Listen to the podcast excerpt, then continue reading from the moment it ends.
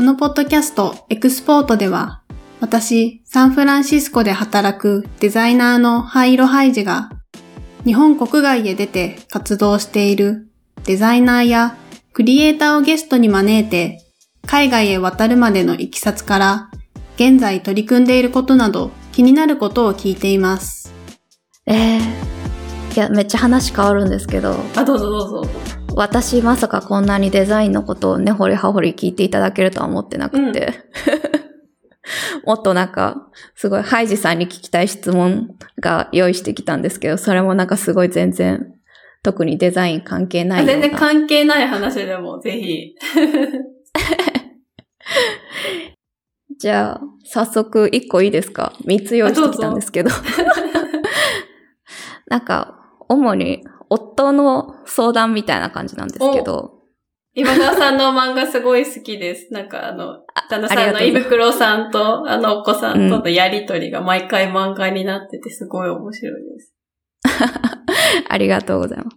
なんかその夫が最近、そのイギリスの会社と結構仕事をするようになって、うん、で、それで基本的に英語でずっと仕事してるんですけど、うんうん、その彼が、なんか、英語で褒められてる、相手に褒められてるんだけど、うん、本当に褒められてるのか、もしくはお世辞なのかがわからないっていうふうに言ってて、ハイジさんそこ、どうですか？わ、わかるようになりましたか？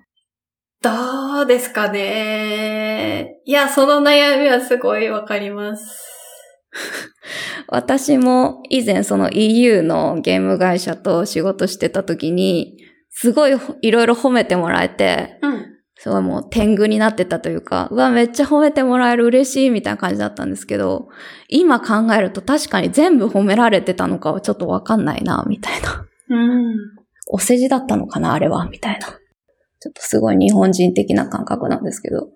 なんか、多分その日本語でのコミュニケーションに比べて、あの、すごい褒める文化だなっていうのは思います。もしかしたらね、ちょっとそのイギリスとアメリカでまた違うのかもしれないですけど、うん、基本最初のこうリアクションとしては、すごい褒めるっていうのはあると思いますね。逆に私が今、英語を学んでいるんですけど、アメリカ人の先生に。うん、あの、仕事でもうちょっとコミュニケーションをスムーズにというか、なんかもうちょっと豊かなこう表現をしたいなと思って、週一で習ってるんですけど、まあでもなんかそのいろいろチップスというか、聞くと、最初にはやっぱりまずポジティブに返すんだな、みたいなことが ちょっと分かってきて、まあそれをこう、お世辞と取るのか、そもそもまあそういう表現なんだよって取るのかは、あの、別かもしれないですけど、まあでも傾向として日本語と比べたときに、すごいポジティブな、みんな表現をするなっていうのは感じますね。なるほど。じゃあもう素直に受け止めていいんですね、おそらく。私はそう思ってます。なんか少なくともそれでなんだろうな。嫌な気持ちになる必要はないじゃないですか。褒められて嬉しいって言って、それでやる気になるなら、すごいいいことじゃないですか。なんか日々仕事をしていく上で。うんうん、なんかそこで毎、なんか嫌な気持ちになるよりは、あ、やった、ありがとう、嬉しいってこう、思っとくのがいいような気はしますね。まあ、その上でなんか、例えばちゃんと言ってほしいとか、改善点を知りたいっていうことがあれば、はっきり逆にそこはリクエストするっていうのがいいような気がします。なんかその、そのお世辞かどうかでその悩んでる、気になる理由が、もしそういうフィードバックがもっと欲しいっていうのであれば、それを率直に別途聞いてみるっていうのも、もしかしたらありかもしれない。あ、それ、ちょっと伝えておきます。すごい参考になると思う。そう、とりあえず、あの、褒められたことはね、喜んで受け取りつつ うん。そうそう。その夫が作ったプロダクトをフィードバックする会みたいなのがあったらしくて、で、彼なりにいろいろ褒めたらしいんですけど、うん、そしたら周りから、彼は日本人だから控えめだみたいなことを言われたらしくて。あ、その、イブコロさん的にはめっちゃ褒めたつもりだったのに、それが控えめだって取られたってことですか？そう、言われたっていう。そういうこともあって気にしてたみたいなんで。なるほど。前にツイッターかなんかで見たんですけど、グッドとかグレートとかって結構地域によってもそのグレート具合が違うっていうのをなんか 昔何か画像で見たことがあって、例えばその同じ例えば英語だとしても結構イギリス、ドイツ、アメリカとか結構地域によっても その良さ具合、グッド具合が あの違うっていう画像を見たことがあります。だからわかんないですけど、もしかしたらね、使った英語すごいいいってつもりで使ったんだけど、その地域の人的には、そこまででもない表現に感じたのかもしれない。わかんないですけど。地域差。まあ、あるかもしれない。うん大阪人の A やんと京都人の A やんと兵庫人の A やんでは違う可能性が まさに。あるかもしれない。うん。ありがとうございます。参考になったとか全然わかんない。参考になりました。なりました、なりました。そう、でもあのね、胃袋さんエンジニアですよね。そうです。夫エン山川さんジニアです。がデザイナーで。デザイナー。はい。そう、私たち夫婦もね、うちも夫がエンジニアでですね私がデザイナーなので、共通点がありますね。あ、そういう意味でいくと、あの、浜崎さんですよね。はいそ。の、浜崎さんは、やっぱなんか論理的な思考で、いろいろズバズバ言うたちですか？あ、めっちゃすごい込み入った話。話に。そうだと思いあ、そうます。なんです。デザイナーがこう感覚的に話してると、ふ、ふわっとしてるとあかんみたいな。会話しててなんか、こう、そこの違いは感じることがあります。でも、ハイジさんもすごい言語化が得意だから、その辺は、なんか夫婦として、もううまくやっていってそうだなっていう感じがありますけど、結構突っ込まれたりもするんですね。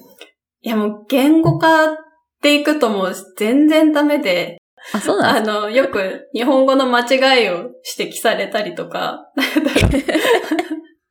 あと、なんか正確さ具合があまりにもお互い思ってることが違って、なんかよくうん。指摘というか、あの 意見の相違みたいなのは起きてます。あ、そうなんですね。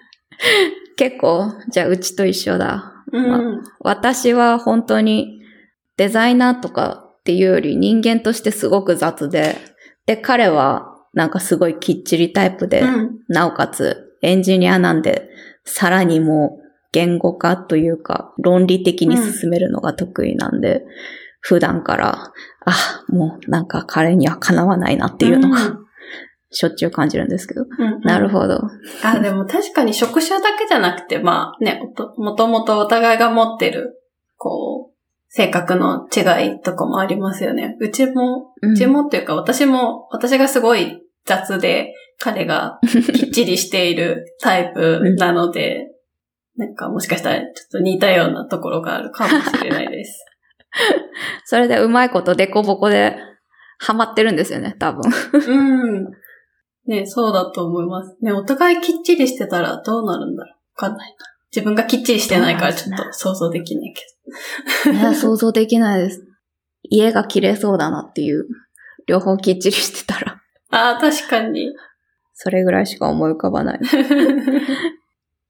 あ、そうだ、質問として、家のことがあるんですけど、もなんか、またどんどんデザインな話から 外れていっちゃうんですが、なんか、ハイジさんの今住んでるお家って、インテリアとかってどこまでこだわってますか？っていうのも、なんかその、それ聞いた理由としては、結構私たちが今まあドイツ住んでるんですけど、家具付きの部屋に住んでるんですね。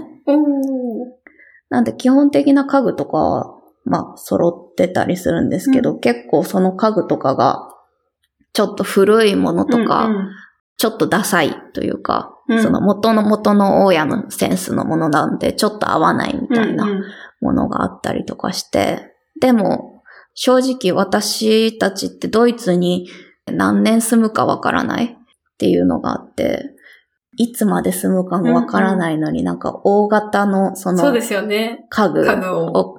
買っていいのかみたいな、そういうものを増やしていいのかっていうところが結構ぐるぐるしてて、こだわりたいけどなーみたいな。そうですね。なんか多分、うちも似たような感じで、お互いアメリカってそんなゆかりがある土地ではないので、その、例えば親戚がいるとか、まあ、そういうわけでもないですし、まあお互い今、その雇用してくれてる会社がアメリカにあるっていう、まあ、だけといえばだけなので、うん、あの、そう、遠い将来のことってわかんなくって、いつどこに住んでるかっていうのが、まあそういう意味で、なんか大きい家具、特に高いものを買うのすごい躊躇しますよね。うん、今のお家はもう家具なしでいろいろ自分で揃えたって感じですか？アメリカの場合って結構家電その冷蔵庫とか、オーブンとか、洗濯機とかは備え付けであるんですね。でなので、まあ、あとは家具は自分たちでっていう感じなんですけど、それでいくとうちは今、フェザーっていう家具のレンタルを使ってますね。ダイニングのテーブルとか椅子を今はレンタルしたりしてます。まあ、そうすると、まあ、引っ越したりとかするときには返却するだけでいいっていうので使ってたりしますね。いいですね。いや、ドイツ、いつまで住むのかなと思ってて。なんか帰りたいとかではなくて全然ドイツ住み心地がいいし、結構子供を育てる観点でもドイツってすごい、まあ、例えば学費がすごく安かったりとか、もう保育園から大学まで基本的に学費が無料なんですね。えー、すごい。そ、そうなんです。なんで、子供が育つ分にはすごくいい環境だなっていうのは感じてて、ただ私たちが、例えばそのおじいちゃんおばあちゃんになった時に、噂で聞いた話なんですけど、ボケるともう母国語しか出なくなるらしいんですね、人間って。私も前にそれ聞いて思ったんですよ。あれ、なんか30歳になってから覚えた英語ってこれ、将来忘れてしまうのではっていう。そうそうそう。今からその数十年後のこと考えても仕方ないんですけど、そうなった時にドイツでちょっと介護してもらうのを風に日本語喋るボケた老人は ちょっとさすがに日本帰った方がいいのかなみたいな。のは感じてて、うん。まあ、将来、その息子がそのままどこかドイツ住むとか海外住むとかだったら、まあ一緒に住んだりとか、まあわかんないですけど、するかもしれないけど、そうなんですよ。ボケたらどうしようという。海外に住んでる人はみんな少なからず健康に関する不安とか、そのボケた時どうしようみたいな 住むとこどうしようみたいな不安抱えてる人、うん、まあ多いんじゃないですかね。すごいわかります。よかった。私だけじゃなかった。いや、友達、こっちの友達とかに言ったらそんな遠いこと考えても仕方ないやんとか言われて、まあ、まあそれもそうだなって思いつつ。けどそっか、ハイジさんの場合だとその30歳前後から、でもそこから例えば50年使っていたのであれば、うん、脳みそにインプットされているような気もしますけどね。ねえ、覚えといてほしいんですけどね。ね。なんだっけ？あ、家具の話か。あ、そうだ。ずっといるか 家具の話からそんな。はい。そうです、そうです。ドイツの場合なんですけど、結構中古の家具とかが人に受け渡すとか、例えば街中とかで zu verschenken っていう書かれた紙とともに家具が置いてたりするんですね。うん。なんかそれがなんかどうぞご自由にお持ちくださいみたいな感じで結構段ボールに子供のおもちゃとかが置いてて、それをもう適当に持って行っていいっていう文化があるので、あんまり高すぎる 家具だったらあれですけど、もうちょっとしたものとかだったら、まあそういう風に道端に置いておいて誰か持ってってみたいにしたりとか、うんうん、もしくは売ったりしてもいいのかなとかっていうのは思うようになってて。まあでもその売ったりするのも面倒だから。そうなんですよね。そう、それもあってうちはレンタルしてるっていうのがありますね。必ず返せるので。レンタルいい。うん。レンタルって発想なかったんでちょっとこっちで調べてみよう。絶対なんかありそう。うん。あと、まあ、ご夫婦でフリーランスですよね。はい。桜さんは一応会社員って扱いなのかしら、うん、えっと、夫はあの、全然フリーランスで、会社、その Whatever っていう会社で仕事してるんですけど、そこのコアカーという、まあ、一緒に仕事しましょうねっていう、ゆるい関係性の仲間みたいな、そういう登録制フリーランスみたいな。まあそんな感じですね。仕事がなかったら仕事もらえるし、みたいな感じです。厳密には会社員ではないですね。じゃあ二人とも今基本的にご自宅で作業されてるんですよね。そうです。家具の話から思ったのは、なんか、そのコロナ以降購入した家具とか、作業用のものってありますか、まあ、特にそのリモートワークする上でこれ便利だったわ、みたいなものって何かありますか？ああ、もう 4K モニターは即買いましたね。おー、なるほど。確かにモニター大事ですね。そうそう、やっぱりないとっていうところがあるのと、うん、でも私は作業とかっていうよりかは、生活家電を結構爆買いいろいろしてますね。おえどんなもの買いました？例えば、そのコーヒーメーカー、そのカプセル式コーヒーメーカーみたいなのがあるんですけど、うんうん、ただそれをセットしてピッてスイッチ入れたらちょうどいい感じのコーヒーが出るっていうだけのコーヒーメーカーなんですけど、結構1日2回ぐらいコーヒー飲んだりとかするんで、で、その彼もずっと家にいるわけなんで、1日2、3倍ずつとかは飲んだりするので、使えるなっていう。あ、あとそのドイツが今全然カフェがもう、イートイン半年以上してない。はあ、そんな感じで。まあ、もちろん to go で買ってもいいんですけど、うん、それにしてもなるべく、やっぱうちは子供もいるので、なるべく家の中にいた方がいいよねっていうので出かけないようにしてるんで、そういうものだったりとか。あ、あと最近は低温調理のアノバっていうのを買いました。ローストビーフが簡単に作れるっていう。うんうん、めっちゃ楽しいです。うちもアノーバー持ってて、私は使わないというか、夫のものなんですけど、うん、夫がよくそれでチャーシュー作ったりとかあ、チャーシューいいですね。そう。あ、今度作ろう。あと、コーヒーメーカーもうちもなんか、ラテが私すごい好きで、なんかラテを作れる、えっ、と、ものを、それもまた夫が買ってくれてました。さすが。あの、ガジェットとかが夫はすごい好きなので、うん。なんか新しいものとか、かちょっと変わったものとかを、なんか。なんかビール作られてましたよね。そうなんですよ。あれめっちゃ興味あります。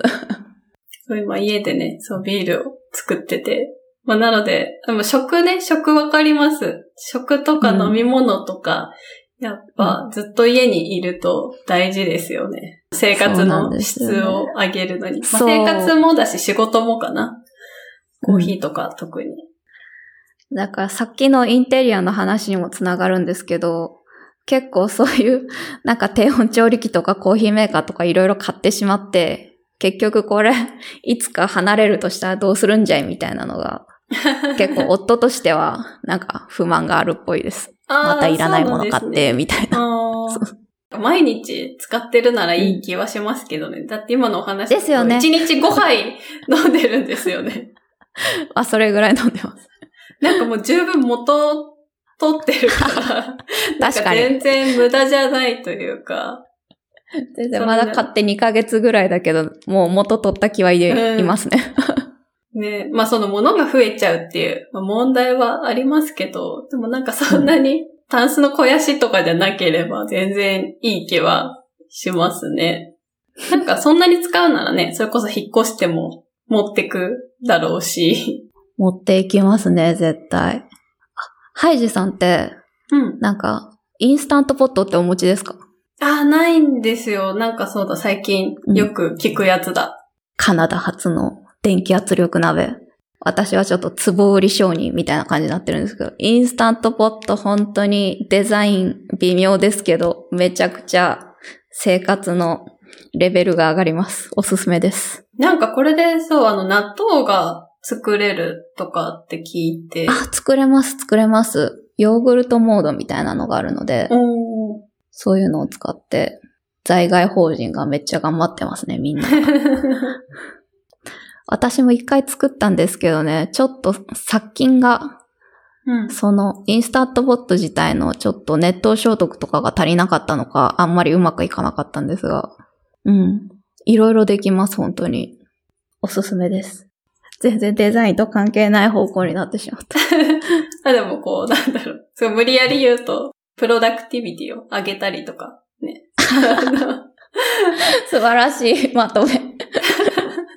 デザイナーの役に立ってる。役に立ってる。生きる活力、食べ物が。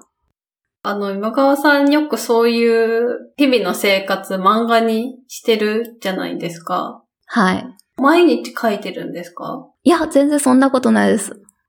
2週間に1回とかかな。うん今、私が大学時代の友達と一緒にミソジャーナルっていうウェブマガジンをやってるんですけど、それが2週間に1回更新なんですね。なんで、それは絶対書くとして、で、あとはまあブログに思い立った時に書くっていう感じなんで、ほんと1週間に1回も書いてないと思います。今おっしゃってたミソジャーナルっていうのは、あの、はいちょっと拝見したんですけど、そうだ。それについてもちょっと聞きたくって、お友達6人で、あの、やられてるってことだったんですけど、毎回テーマを決めて、みんなが同じテーマでなんか書く感じなんですか？そうです。まさになんか LINE でグループとして繋がってて、じゃあ今回はこれ書いてみようか、みたいな感じで、友達内でやる、なんかノートの交換日記みたいなうん。感覚で、もうどちらかというと別に人に見せるわけではなく、自分たちがやってて楽しいっていうのでやってますね。いいですね。なんか私の周りの友人も最近、あの、交換日記をやっていおて、なんか流行ってるんですかねそれはオープンなんですか？あ、オープンで。ああ、いいですね。わかんない。これもちょっとまた、インターネット老人というか世代なのか わかんないですけど、10代の頃にも交換日記みたいなのって、まあアナログでもあったし、なんかインターネットでもあったなと思ってて、うんまあ随分そういうのって忘れてたんですけど、なんか最近またよく聞くなってちょっと 思ってました。でもいいですよね。日記だと本当に自分のために記録するっていう感じですけど、交換日記だと、まあ少なくともその回してる相手は見てくれるわけじゃないですか。そうなんですよ。そうなんです。まさに、本当に、一番初めの読者としても、その他の友人5人が、あれ ?5 人 ?4 人かな？が、もう、すぐにコメント返してくれて、お疲れ様とか、うん何々がいいね、みたいな言ってくれるんで、あ、もうそれだけで、はい、ありがとうございました、みたいな。うんうんうん すごくいいです。ねえ、それおすすめですいい。ねちょっと、交換する相手を見つけないと。私と一緒にやりますか？あ、やりたい。何するかわかんないけど。やりましょう、なんか。え、テーマは毎回そのミソジャーナルではどうやって決めてるんですか？そのミソジャーナルを掲載してるメディアがあのノートなんで、そのノートのなんか募集中のお題とか、ああとはタグとかで、そう結構よくみんな見られてそうなタグとかを検索して、で、それで選んでますね。うんうんうん。まあ、あとは自分たちが読みたいからとかもありますけど。確かにでもありますよね、お題が。例えば新学期の季節だったら新しく始めたことみたいなやつとかですよね。そうです、そうです。キャンペーンとかもまあよくやってるんで、そういうのを元にやってますね。あ、いいですね。交換日記とは言ったものの皆さんイラストでとか漫画で何か紹介したりとかしてるじゃないですか。はい。特に目を引くというか、文章だけとも違って。確かに。みんないたのが、あの、京都精華大学っていうところあ出身で同じ。そうなんです。ハイジさんは造形ですよね。そうです。京京京都道家です。あ、なんと、すごい。あ、そうなんですね。わあ、近いご。近所だ。永山天鉄仲間。本当に京都の北の方でね。そうそうそう。そうなんです。あそこで本当に同じコースだった子たちと今、30歳になってから始めたので、味噌汁の味噌ジャーナルっていう感じで。あ、そういう意味だったんですね。そうなんです。勝手なイメージではみんながなんかお味噌汁を紹介するマガジンなのかなってこうあ、勝手にそれちょっと面白いかもしれない。好きな味噌汁の具材を だから実は今その味噌ジャーナルのですね、それぞれのマガジンっていうか、うん。その各担当者によってマガジンを分けてるんですけど、そこに味噌汁の絵が描いてあってですね。なんか私なんかはそのお気に入りの具材を書いてもらって、なるほど。よく見ると味噌汁の種類が違うっていうのがお楽しみいただけます。本当だ、なんかかぼちゃっぽいのが入ってる人もいれば、人参、お豆腐。そうそうそう。私は確か玉ねぎと卵が好きなんで、ああ、これ玉ねぎか。そうなんです。とか赤だしの人もいればみたいな。うんうんうん。確かに。今初めて言いました。実は違うんだよっていうの。んんん玉ねぎね、美味しいですよね。お味噌汁に入れると。美味しいんですよ。ちなみにその聖火大学にいた時は何を専攻してたんですか？私は、ビジュアルデザイン学科のデジタルクリエーションコースっていうすごい異様に長い名前で、主に本当にパソコンを使った、まあそれこそフラッシュだったりとか、うんウェブサイトだったりとか、ブログ作ってみたりだったとか、うんうんまあ映像とか絵本作ったりとかもやったし、みたいなグループワークとかをメインでやってましたね。うん。なんかうちの授業で、ミクシーでコミュニティを作ろうみたいな授業とかもありました。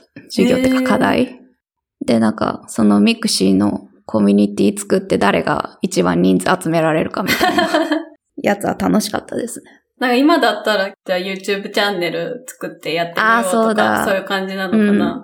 そうですね。きっとそうだ。登録者人数を、みたいな。あ、それ課題として良さそこう、別に映像に限らず YouTube やることいろいろありますからね。う。ね。映像内で何をするかもそうだし、なんかサムネイルの作り方とか。そうそうそう。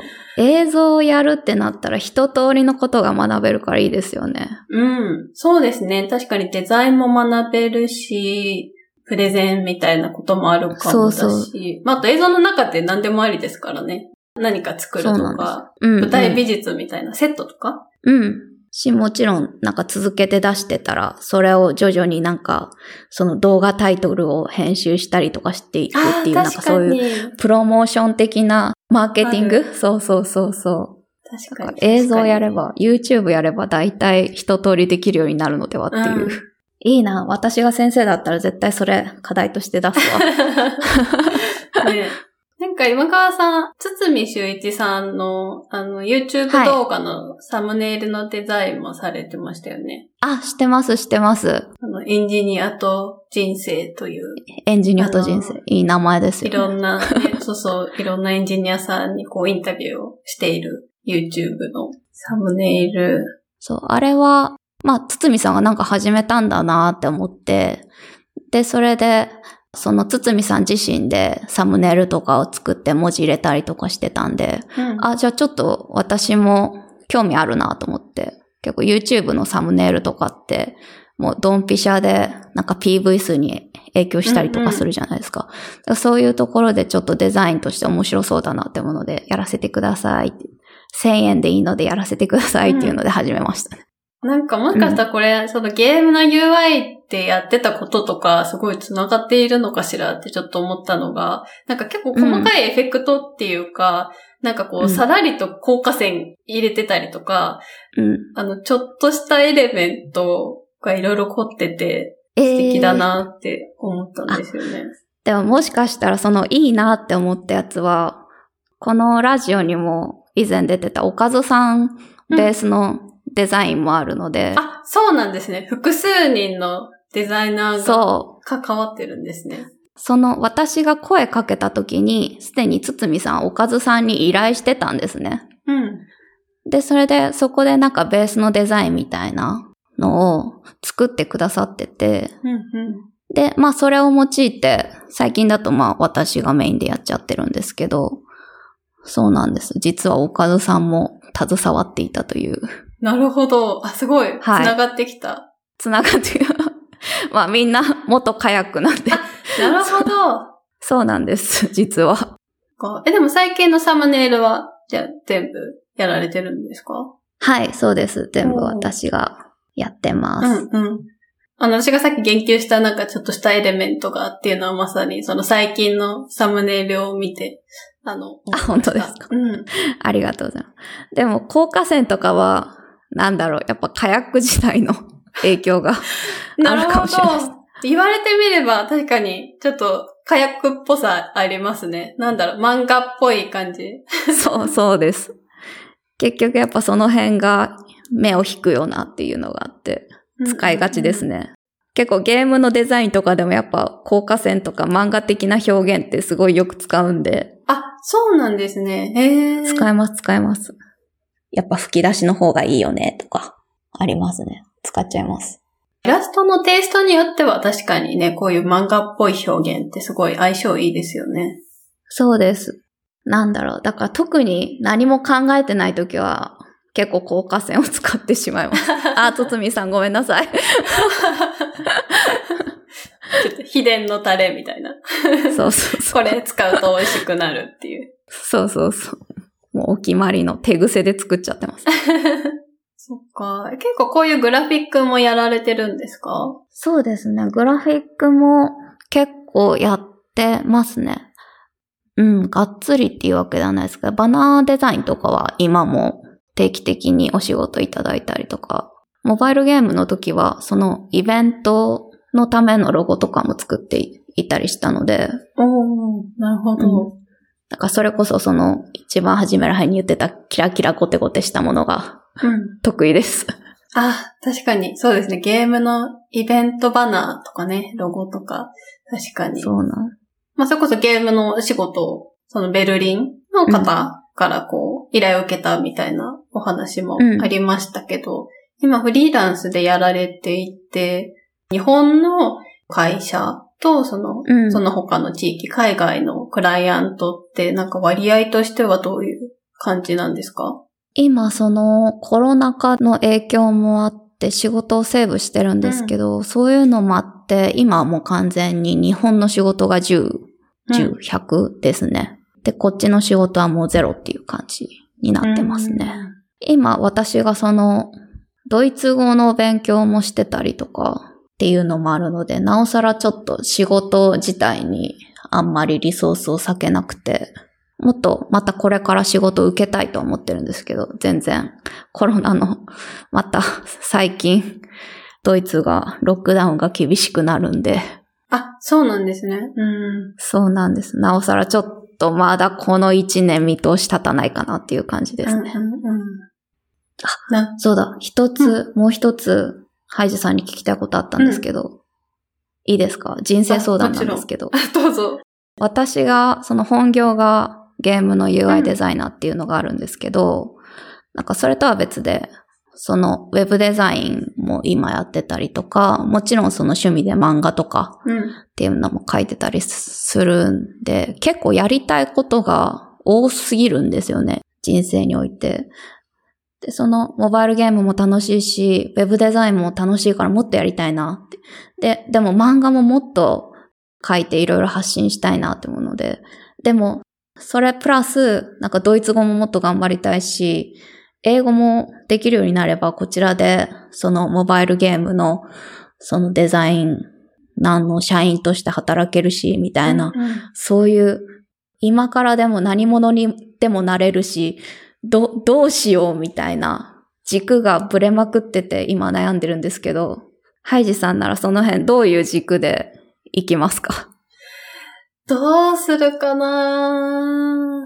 え、でも今のバランスとしてはどうなんですか？今もうすでにいろいろやられてるわけじゃないですか。なんかもうちょっと絞りたいなっていう気持ちがあるってことですか？なんか究極で言うと、もうちょっと一年ぐらい遊びたいなっていう気分はあるんですけど、ちょっとコロナで疲れちゃったっていうのもあって、今やってる仕事としてはウェブ関連のものが多くて、それが結構楽しいんですよね。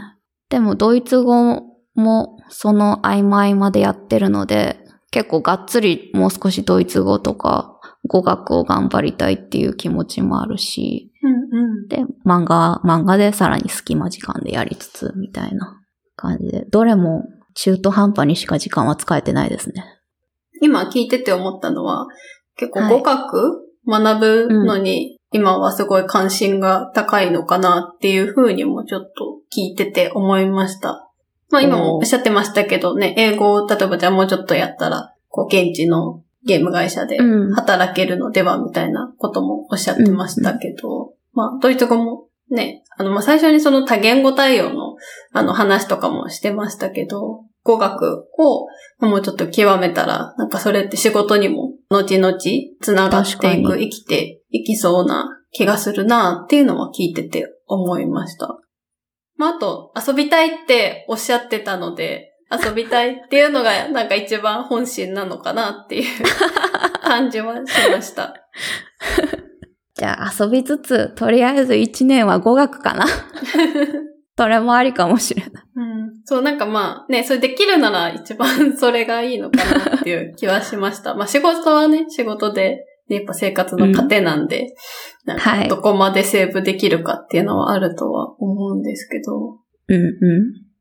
なんか結構その日本から飛び出して海外住んでて思ったのは、結構ドイツの住んでる人とか、まあ知り合ったりとか、もしくはまあウェブとか見てて思うのは結構何歳から何を始めてもいいというか、うん。全然周りで40歳になってから大学行き始めたよとかっていう人もいたりとか、もう30代でなんか語学わかんないけど楽しそうだなって思ってきましたとかっていう人もいるんで、結構、あ、なんか人生ってもう少し雑に暮らしてもいいんだなみたいなのがドイツ住んで分かったというか、確かに。取り留めもない話になってしまう。いえいえ、私も、あの、アメリカに来てから、ね、結構年齢関係なく、あの、皆さん大学行ったり、行き直したりっていううんのもよく聞くし、まあ、あとこっちそもそも年齢をあんまり聞かない文化なので、そもそも年齢を。知らないっていうのもあるんですけど、まあでもだから、日本にいた時よりもあんまり気にしなくなったっていうか、その何歳だから遅いみたいなことって全然ないなっていうのは、私もうん。なんか特に引っ越してからすごい感じてます。うんあと、あの、最近、私、コーチングを受けていて、ででその時に、あの、最初に相談した内容が、目標がないんですけど、いいですか？っていう、あの、質問をさせてもらったことがあって、っていうのは、私も、はい。うん。なんかよくあるのが3年後の自分はどうなっていたいかとか、なんか仕事でこういう目標が、みたいなことって必要なんじゃないかと思ってて、でも自分には全然そういうのがないなと思ってなんか勝手に焦ってたんですけど、でも相談させてもらった時に、何か相談するからには目標を決めなきゃって思ってたんですけど、あの相談したら、いや目標がなくても大丈夫ですよって言われて、楽しいことをやってたら、まあそれが得意なことになったり、あの何かにつながってたっていうこともあるから、わ必ずしも目標はなくても大丈夫ですよって言われたんあ、ですね。それめっちゃ安心します。そう、あのまあ人によってはね、目標を立てた方が、まあ、そこまでこううんロードマップ引いて頑張れるっていう人もいるけど、とりあえず目の前の楽しいことを、こう、やってうん。いる、そこに注力してたらいいっていう、まあそれが向いてる人もいるよっていう風に言ってもらえて、すごい気が楽になったっていうことがそれめっちゃいいですす。ね。なので、まあちょっと今回のケースに当てはまるかわかんないんですけど、まあでもいろいろ興味があるっていうのはさっきお話聞いてて、すごいあったと思うので、はい。うん。なんか興味があることをやるのはいいなって思いました。まあ、いろいろあるからね、その時間の使い方どうしようっていう、ね、きっとところが一番の注力点なのかもしれないですけど。うん。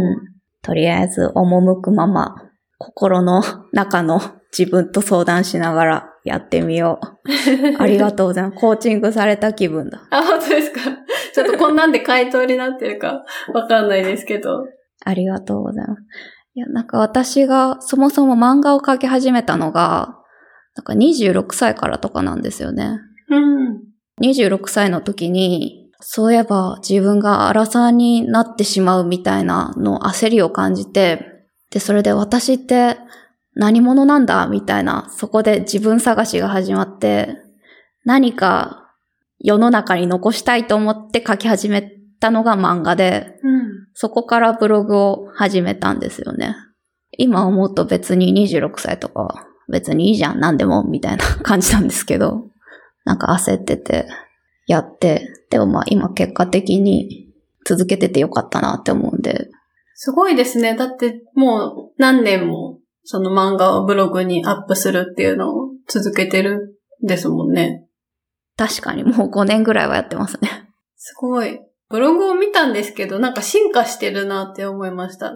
カラーリングがすごい好きで、今川さんのあの、よく使われている色。でその印象が強かったんですけど、あの、そうブログを見てたら、昔モノクロで書いてたんですね。そうです。そう、だからスタイルが、ちょっとずつアップデートしてあるんだって思って。そうですね。初めのうちはなんか、私すごく飽き性なんですね。うん、なんで、漫画を描いてると、ずっと描いてると飽きてしまうので、なんで、なるべく1本30分以内に描けるようにっていうので、うんうん、もう白黒で、なんかサイズもめちゃくちゃで、ただ30分でとにかくネタを詰め込むみたいなのをやってたので、白黒でしたね。なんでカラーになったのかな？あ、そうだ、ツイッターとか見てて、やっぱり、人気がある人とかは、ちょっとでもカラーを入れてるな、みたいなのをやって、で、そこでちょっとずつ進化していった感じですかね。うんうん。そう、はじめは白黒でした。なるほど。そっか。ツイッターに上げるようになってから、もう少し、そう、プロモーションというか、マーケティングというか。いいですね。さっきの、あの、ミクシーコミュニティ作る課題とか YouTube のサムネイルにちょっと近いものがありますね。どういう表現にしたらより見てもらえるのかっていう。もう最近のカラーリングとかは、もう全然漫画とか関係ない普通のイラストレーターの人とかの作品見てて、あ、このカラーリングいいな、みたいなのでピッピって参考にしてるような感じですね。あ、そう言われてみると、確かにあんまり漫画にないカラーリングかもしれないですよね。そうですね。結構激しめの色合い。すごい好きなんですよね、あの色合い。かわいい。ありがとうございます。なんか表情とかもすごいいいし、なんか結構。え？表情？表情、す？ごい好きです。あ、なんかその。口ないですけど。ちょっと無表情なんですけど、でもなんか、あのちょっとじとめっぽい感じとかも可愛い。いや今思うともう少し、なんだろう、表情出しやすいキャラデザにしとけばよかったなっていうのすごい思うんですよね。なんか、よく見てもらうと、その、私のキャラクターには口がないから、うん、もう実質目と眉毛だけでしか表現できないし、夫なんかも、ハンコ顔というかもう、同じ顔しかしないんですよね。口開いてるだけで。ずっと笑ってますよね。なんか。そうです。もうそれだけなんですよね。書くのは楽なんですけど。うんうんうん。あ、でもそのコントラストがあるからいいのかな。登場人物必ず二人か三人お子さん入れるといるじゃないですか。なんか三人それぞれ表情が違うからいいのかもしれない。ああ、なるほど。なんか役割が決まってるっていうか。そうなんですよね。息子だけが唯一口がちゃんと動いたりするんですよね。表情が豊か。そうそう、表情がある。確かに、案外それぐらいでいいのかもしれないですね。ポッドキャスト、エクスポートでは、感想、質問、こんな話が聞きたい、などのリクエストをお待ちしています。ショーノートに貼ってあるお便りフォームから、あるいは、ハッシュタグ、エクスポート FM でツイートしていただけると嬉しいです。よろしくお願いします。ではでは。今回のゲストは、今川さんでした。ありがとうございました。ありがとうございました。